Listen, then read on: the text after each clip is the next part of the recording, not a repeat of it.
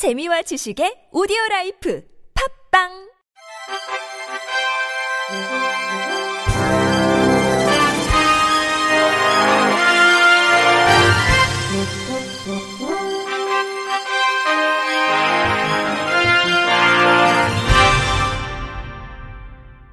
청취자 여러분 안녕하십니까? 11월 18일 금요일 KBIC에서 전해드리는 생활 뉴스입니다. 차체 바닥이 낮고 계단이 없는 저상버스. 서울에선 10대 중 넉 대가 이런 저상버스입니다. 장애인뿐 아니라 노약자까지 편하게 버스를 이용할 수 있죠. 그런데 시내 밖으로 벗어나면 이런 버스가 단 한 대도 없어서 장애인들이 애를 먹는다고 합니다. 장애인들의 호소에 판사들이 이례적으로 현장 검증에 나섰습니다. MBC 임경아 기자입니다. 버스 차체가 천천히 내려앉자 발판을 펼칩니다. 휠체어를 타고도 오르고 내리는 게 어렵지 않습니다. 하지만 이런 버스는 서울과 부산 등 시내에만 10대 중 2대꼴로 있을 뿐 전국 고속버스와 시외버스 9,700여 대 가운데 차체가 낮은 저상버스나 승강 설비를 갖춘 버스는 한 대도 없습니다. 일반 버스는 계단 높이만 89cm. 아유, 계단이 높아가지고. 노인들도 타기가 힘들지만 유성준 다리를 못 올려놓잖아요. 그래서 딸내미가 왜 부축을해서 끊어 올려줘야 돼요. 장애인들에겐 공포의 대상입니다. 유영희 지체장애 1급 내리다가 바닥으로 굴러 떨어진 적이 있거든요. 말 그대로 공포예요. 휠체어 타고는 아예 탑승이 불가능합니다. 버스 회사 관계자 타드리고 싶은데 저상 버스가 출고가 되질 않거든요. 작년 7월 장애인과 노인 등 5명이 법사업체와 지자체를 상대로 시외버스에 탑승 편의시설을 만들라는 소송을 내 일부 승소 판결을 얻었지만 양쪽 모두 항소해 2심 재판이 진행 중입니다.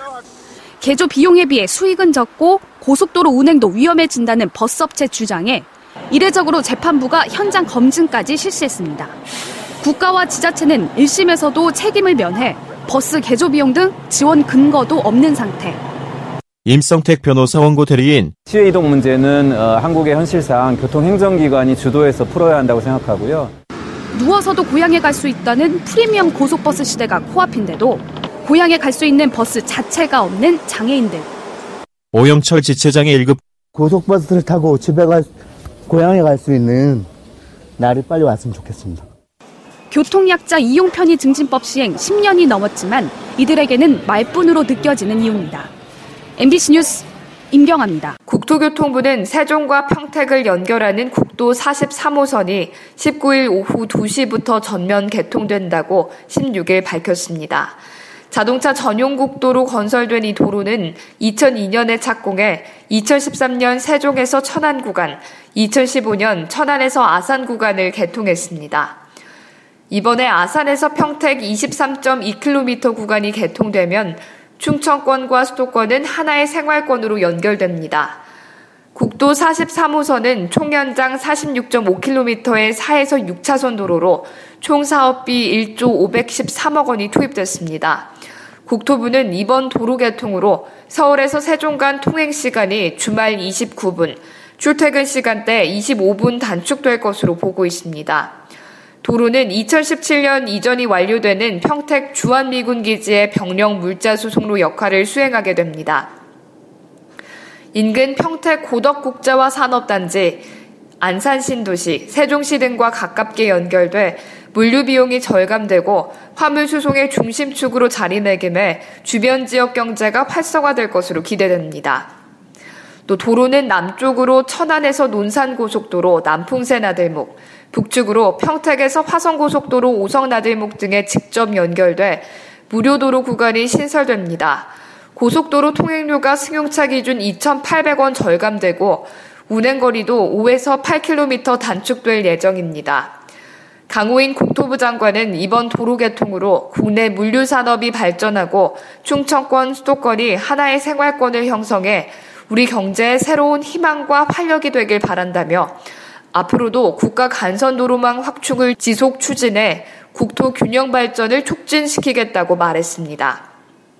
한국인 10명 중 3명은 행복한 장수를 위한 필수 요소로 돈이 아닌 건강을 꼽는 것으로 나타났습니다.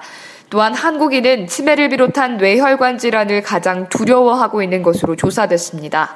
글로벌 프리미엄 beauty health care 기업 뉴스킨의 건강기능식품 브랜드 파마넥스는 시장조사기관 마크로밀 엠브레인에 의뢰해 전국 거주 20대부터 60대까지 각 세대별로 200명씩 총 1000명을 대상으로 건강수명 인식 및 준비에 대한 한국인의 의식조사를 실시한 결과를 17일 발표했습니다.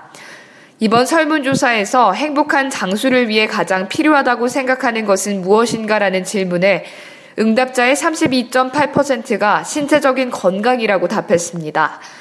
이어 안정적인 노후 생활을 보낼 수 있는 경제적 안정성 확보, 자신만의 여가 취미 생활 확보, 가족 간 화목한 유대감 형성 및 지속, 친구, 동료, 지인과 친밀한 사회적 관계 확보 등이 뒤를 이었습니다. 건강 관리에 가장 적극적인 세대는 60대와 50대로 집계됐습니다. 50, 60세대는 각종 질병에 노출되기 쉬운 만큼 스스로에 대한 건강 관리에도 적극적인 편입니다. 반면 30대는 54.2점으로 가장 낮은 점수를 기록했습니다. 가장 두려워하는 질환으로는 전체 응답자의 28.8%가 치매를 비롯한 뇌혈관 질환이라고 답변했는데 이는 현재 80대 3명 중 1명꼴로 치매를 앓고 젊은 치매 환자 수도 늘면서 두려움이 커진 것으로 추측됩니다. 황지연 뉴스킨 파마넥스 마케팅 팀장은 이번 설문조사 결과 실제 한국인이 겪고 있는 질병 수명은 9.1년에 달하지만 이렇게 긴 기간 동안 질병을 앓는다는 사실에 대해 체감하지 못하는 경우가 많은 것으로 나타났다며 질병 수명은 노인 진료비 등 사회적 문제를 야기하는 원인인 만큼 건강 수명과 질병 수명을 정확히 인식하고 평소 건강 관리에 신경 쓰는 것이 중요하다고 말했습니다. 앞으로 65세 이상 노인에게 폭언을 하거나 돌보지 않고 내버려 두는 등 정서적 학대를 가해도 실형을 받게 됩니다. 또 내년 12월부터는 당구장과 스크린 골프장 같은 실내 체육시설에서 담배를 피울 수 없게 됩니다. YTN 김상익 기자가 보도합니다. 노인에게 폭언을 하거나 돌보지 않는 정서적 학대는 현행법상 노인에 대한 금지 행위 규정에 포함되어 있지 않아 그동안 처벌이 어려웠습니다. 하지만 앞으로는 노인을 정서적으로 학대해도 징역 또는 벌금형 등 처벌을 받게 됩니다. 국회는 본회의를 열어 이 같은 내용의 노인복지법 개정안, 이른바 효도법을 통과시켰습니다. 학대의 종류와 수준에 따라 기존 최하 3년 이하 징역 또는 3천만 원 이하 벌금에서 최고 7년 이하 징역 또는 7천만 원 이하의 벌금으로 높아진 형량을 받게 됩니다. 개정안은 또 노인의 연령 기준을 65세 이상으로 명시해 노인의 범위도 명확히 했습니다. 구체적인 정서적 학대 사례는 시행령과 시행 규칙에 담길 예정인데 폭언이나 압박, 따돌림, 방임 등의 행위가 포함될 것으로 보입니다. 사실상 이 법은 부모와 시부모에게 효도를 강제할 수 있는 법이 될 전망입니다. 또 내년 12월부터는 당구장과 스크린 골프장도 금연 구역이 됩니다. 지난해 기준으로 당구장 2만 2천여 곳, 체육도장 1만 4천여 곳, 골프 연습장 만여 곳 등이 흡연 금지 구역이 됩니다. 이와 함께 의료기기와 의약품 리베이트 처벌 기준을 현행 2년 이하 징역에서 3년 이하로 상향하는 의료기기법과 약사법 개정안도 국회를 통과했습니다.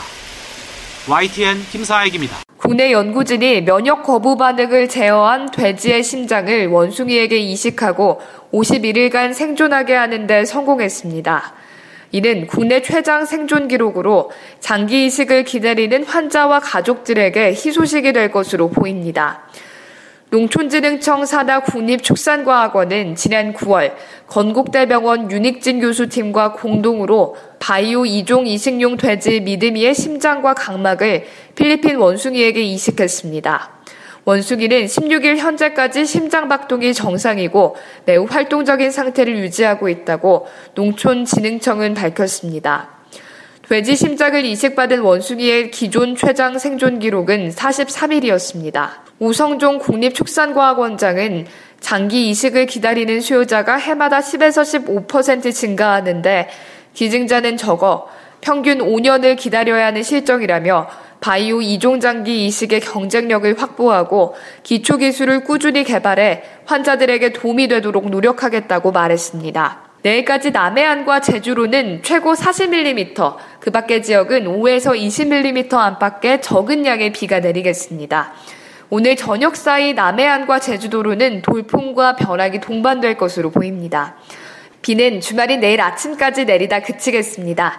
내일 낮부터는 기온도 크게 올라 주말 나들이 즐기기 좋겠습니다. 일요일까지도 큰 추위는 없겠고요.